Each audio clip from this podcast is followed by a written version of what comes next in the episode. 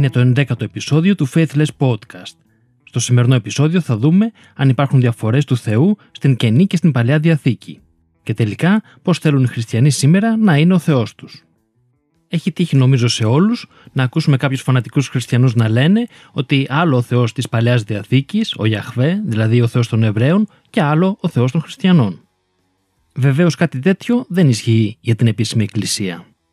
Μπορεί να ακούγεται περίεργος στου ψεκασμένους ακροδεξιούς θύλακες της Ορθοδοξίας, αλλά η βάση της πίστης τους είναι η αρχαία εβραϊκή μυθολογία.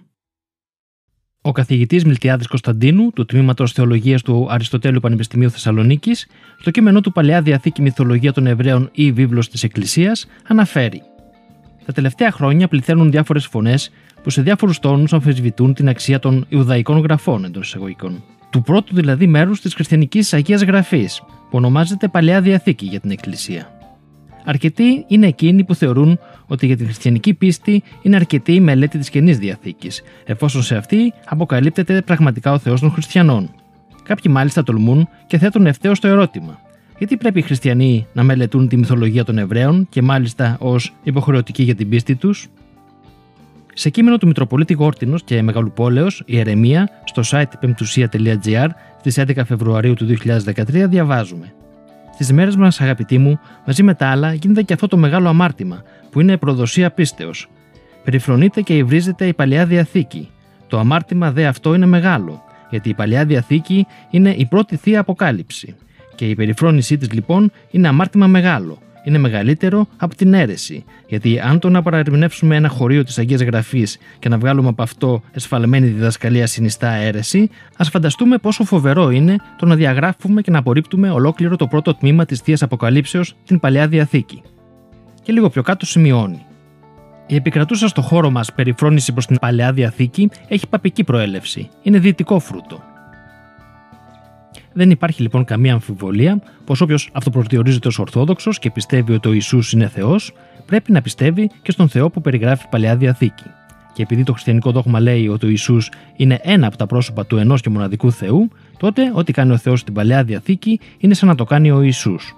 Όποιος λοιπόν θέλει να λέγεται Ορθόδοξος πιστός, πρέπει να δεχτεί ως ηθικές και σωστές όλες τις παρακάτω πράξεις του Θεού στην παλαιά διαθήκη. Η παρακάτω λίστα περιέχει πραγματικά ελάχιστα από τα χιλιάδες παραδείγματα ενός σκληρού και μοντιψή Θεού. Είναι όμως ενδεικτική. Α Σαμουήλ 6-19 Από τους κατοίκους όμως της Βάιθ Σεμές, ο κύριος θανάτωσε 5.070 άντρες, γιατί κοίταξαν την κυβωτό του κυρίου. Γένεσης 38-7 Ο Ιρ όμως δυσαρέστησε τον κύριο και ο κύριος τον θανάτωσε. Γένεσης 38, 9-10 ο Αυνάν, επειδή ήξερε ότι ο απόγονος δεν θα άνοικε σε αυτόν, κάθε φορά που πλάγιαζε με τη γυναίκα του αδελφού του, έριχνε το σπέρμα στη γη, για να μην δώσει απόγονο στον αδελφό του. Αυτό που έκανε όμως δυσαρέστησε τον κύριο, γι' αυτό τον θανάτωσε και αυτόν. Λεβιτικών 25, 44 έως 46 Ο δούλος και η δούλη σου, όσους έχεις, θα πρέπει να προέρχονται από τα γύρω σας έθνη. Από εκεί θα αγοράζεις δούλους. Επίσης θα αγοράζεις από τα παιδιά των πάρικων, που ζουν ανάμεσά σας και γεννήθηκαν στη χώρα σας και από τις οικογένειές τους. Αυτοί μπορούν να αποτελούν ιδιοκτησία σας. Μπορείτε να τους μεταβιβάζετε κληρονομικά στους γιους σας, που μετά από εσά θα τους έχουν ιδιοκτησία τους. Μπορείτε να τους έχετε δούλους σας για πάντα. Αλλά ανάμεσα στους συμπατριώτες σας τους Ισραηλίτες, κανένας σας μην καταδυναστεύει τον άλλον με σκληρότητα. Δευτερονόμιο 22-21 Τότε θα τον οδηγήσουν μπροστά στην πόρτα του πατρικού της σπιτιού, και οι άντρες της πόλης της θα την θανατώσουν με λιθοβολισμό, γιατί διέπραξε ατιμία μέσα στο λαό του Ισραήλ. Είχε σχέσεις με άντρα ενώ ακόμα έμενε στο πατρικό της σπίτι. Έτσι θα εξαλείψετε το κακό από ανάμεσά σας. Λεβιτικών 29 Όποιος καταραστεί τον πατέρα του ή τη μάνα του, πρέπει εξάπαντος να θανατωθεί. Είναι ο ίδιος υπεύθυνος για το θάνατό του, γιατί καταράστηκε τους γονείς του. Ψαλμή 137-9 Μακάριος εκείνος που θα πιάσει και θα συντρίψει στο βράχο τα βρέφη σου.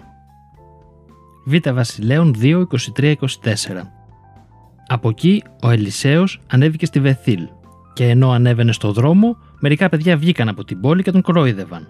Ανέβα φαλακρέ, ανέβα φαλακρέ, του φώναζαν. Ο Ελισέος γύρισε πίσω του, τα είδε και τα καταράστηκε στο όνομα του κυρίου. Τότε βγήκαν δύο αρκούδες από το δάσος και κατασπάρξαν 42 από αυτά τα παιδιά. Αριθμοί 31-9-18 οι Ισραηλίτες εχμαλώτησαν τις γυναίκες των Μαδιανιτών μαζί με τα παιδιά τους και λαιλάτισαν τα ζώα τους, τα κοπάδια τους, όλα τα υπάρχοντά τους και πυρπόλησαν όλες τις πόλεις τους και τις κατασκηνώσεις τους. Όλη αυτή η ηλία και τα λάφυρα, ανθρώπους και ζώα, τα έφεραν στον Μωυσή και στον Ελεάζαρ, τον ιερέα, και στην Ισραηλιτική κοινότητα, που ήταν στρατοπεδευμένοι στις πεδιάδες της Μωάβ, κοντά στον Ιορδάνη απέναντι από την Ιεριχώ. Ο Μωυσής και ο Ελεάζαρ, ο ιερέας, καθώς και οι υπόλοιποι αρχηγοί της κοινότητας βγήκαν από το στρατόπεδο για να προπαντήσουν το στρατό. Τότε ο Μωυσής οργίστηκε με τους αρχηγούς του στρατού, τους χιλίαρχους και τους εκατόνταρχους, που γύριζαν από την εκστρατεία. Γιατί αφήσατε ζωντανές τις γυναίκες, τους έλεγε.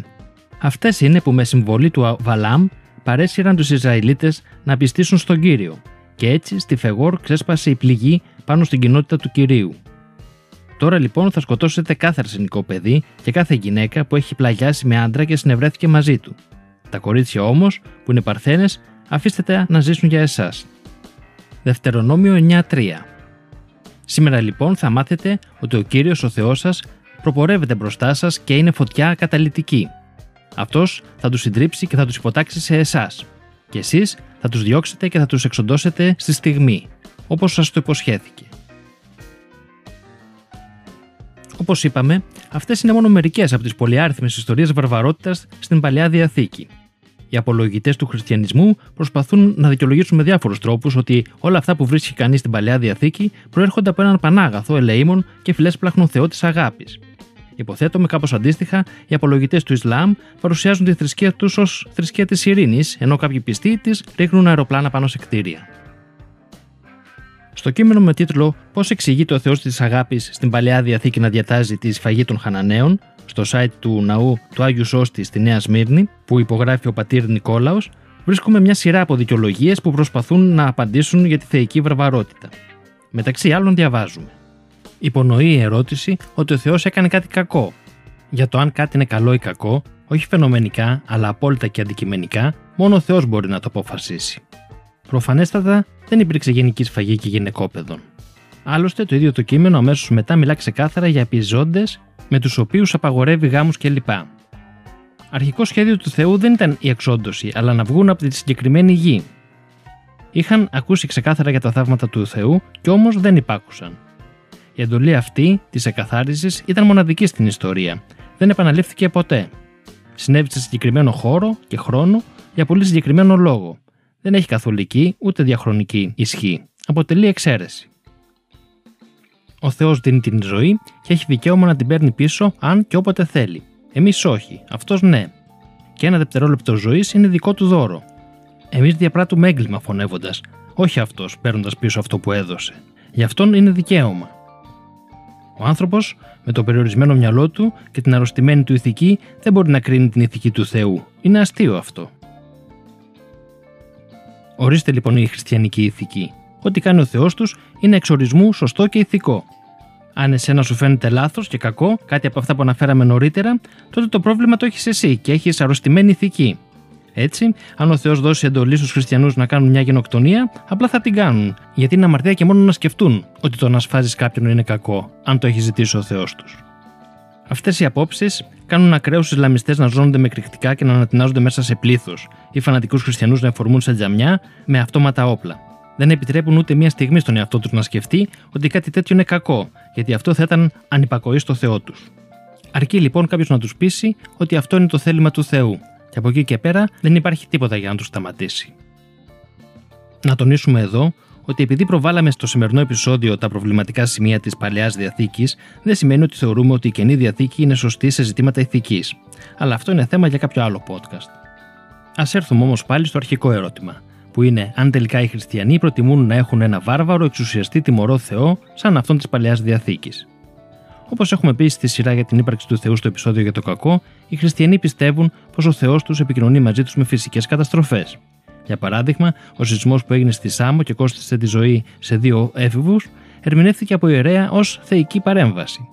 Η φράση θα παίζει φωτιά να μας κάψει είναι το πρώτο που λένε οι χριστιανοί όταν βλέπουν κάτι που θεωρούν ανήθικο. Ενώ το Ορθόδοξο Ιερατείο γίνεται διαχειριστής της θεϊκής βαρβαρότητας με τους αφορισμούς του. Γενικά, η έννοια της κατάρας χρησιμοποιείται από πιστεύοντε για να προκληθεί μια θεία τιμωρία.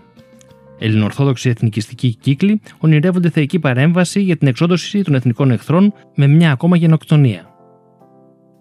Ο γνωστός και μη εξαιρεταίος πρώην Μητροπολίτης Αμβρόσιος, μετά την καταστροφική πλημμύρα στη Μάντρα και τη φωτιά στο μάτι, έκανε λόγο για οργή του Θεού που εκδηλώνεται με διάφορα φυσικά καταστροφικά φαινόμενα, όπως για παράδειγμα σεισμοί, πείνα, επιδημίες και αρρώστιες λιμικές, αιματοχυσίες, εγκληματικότητε, καταστροφικές φωτιές, σύννεφα καπνού που ανεβαίνουν μέχρι τον ουρανό.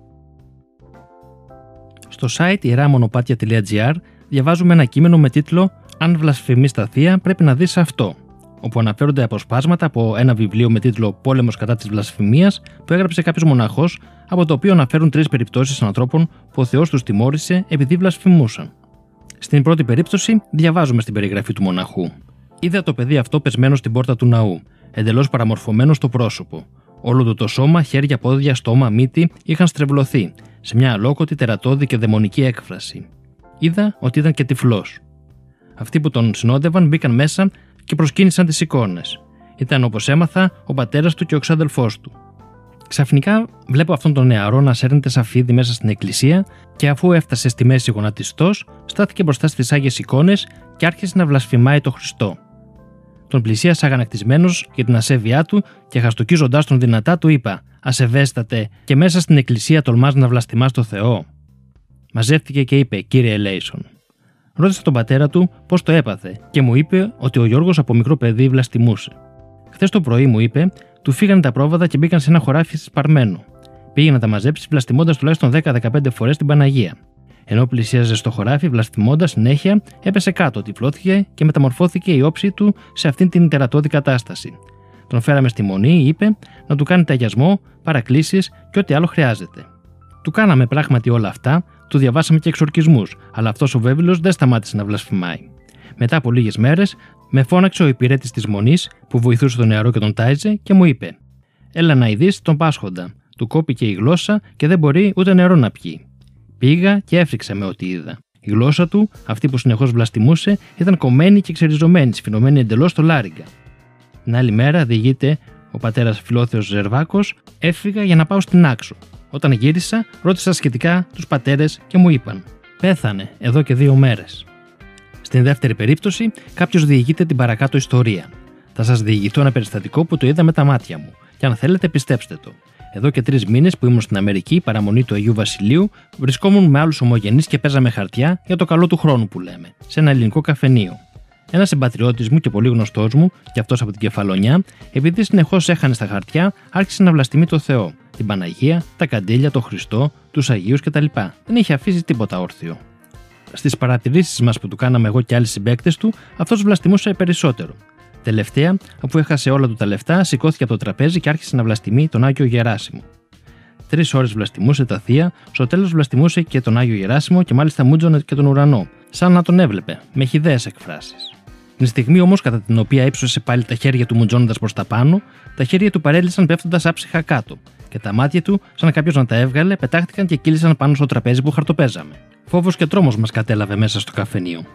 Ο Βλάσφημο, κλαίγοντας και θρυνώντα για το Ελληνό πια κατάντημά του, άρχισε να παρακαλεί τον Χριστό, την Παναγία και τον Άγιο Κεράσιμο να τον συγχωρέσουν και να του δώσουν το φως του.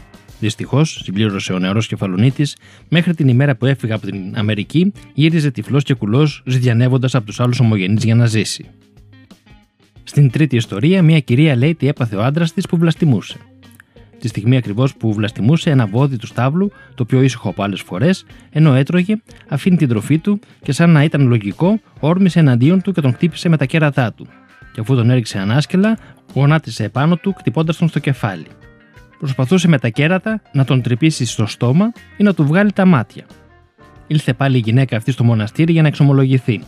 Φορούσε μαύρα και μου είπε ότι ο άντρας της είχε πεθάνει, αφού είχε βασανιστεί πολύ από τους πόνους μια και το βόδι του είχε σπάσει τη σπονδυλική στήλη. Όλα αυτά από έναν Θεό που λέει: Αν σε χτυπήσουν στο ένα μάγουλο, να γυρνάς και το άλλο. Η πρώτη από αυτές τις ιστορίες δημοσιεύθηκε σε βίντεο στο YouTube από το κανάλι Η Εν Χριστώ Ζωή και έχει μέχρι τώρα πάνω από 2.000 likes. Αυτό μας οδηγεί στο συμπέρασμα ότι και πολλοί σύγχρονοι χριστιανοί θέλουν σε κάποιο βαθμό ένα Θεό τιμωρό, βάρβαρο, εξουσιαστή, αιμοδιψή που βγάζει μάτια, κόβει γλώσσες, σπάει σπονδυλικές στήλες και σκοτώνει όποιον δεν τον δέχεται. αλλά ταυτόχρονα είναι πανάγαθος και φιλέσπλαχνος και πάντα κάνει το καλό. Αν είσαι ένας άνθρωπος της λογικής, από τα παραπάνω θα έχεις ήδη καταλάβει τον παραλογισμό που κρύβει το χριστιανικό δόγμα και οι θρησκείες γενικά. Αν είσαι ένας άνθρωπος της πίστης και έχεις παρακολουθήσει αυτό το βλάστημο podcast, πρόσεξε μην κάνεις like κατά λάθος, γιατί είναι πολύ πιθανό ο Θεός που σε αγαπάει να σου πετάξει τα μάτια έξω, κυριολεκτικά. Εδώ τελειώνει το 10ο επεισόδιο του Faithless Podcast. Όλα τα link με τις πηγές για αυτό το podcast βρίσκονται στην περιγραφή. Ακολουθήστε μας στα social media, στείλτε μας παρατηρήσεις και ιδέες στο info faithlesslabs.gr και κάντε εγγραφή στο κανάλι μας στο YouTube.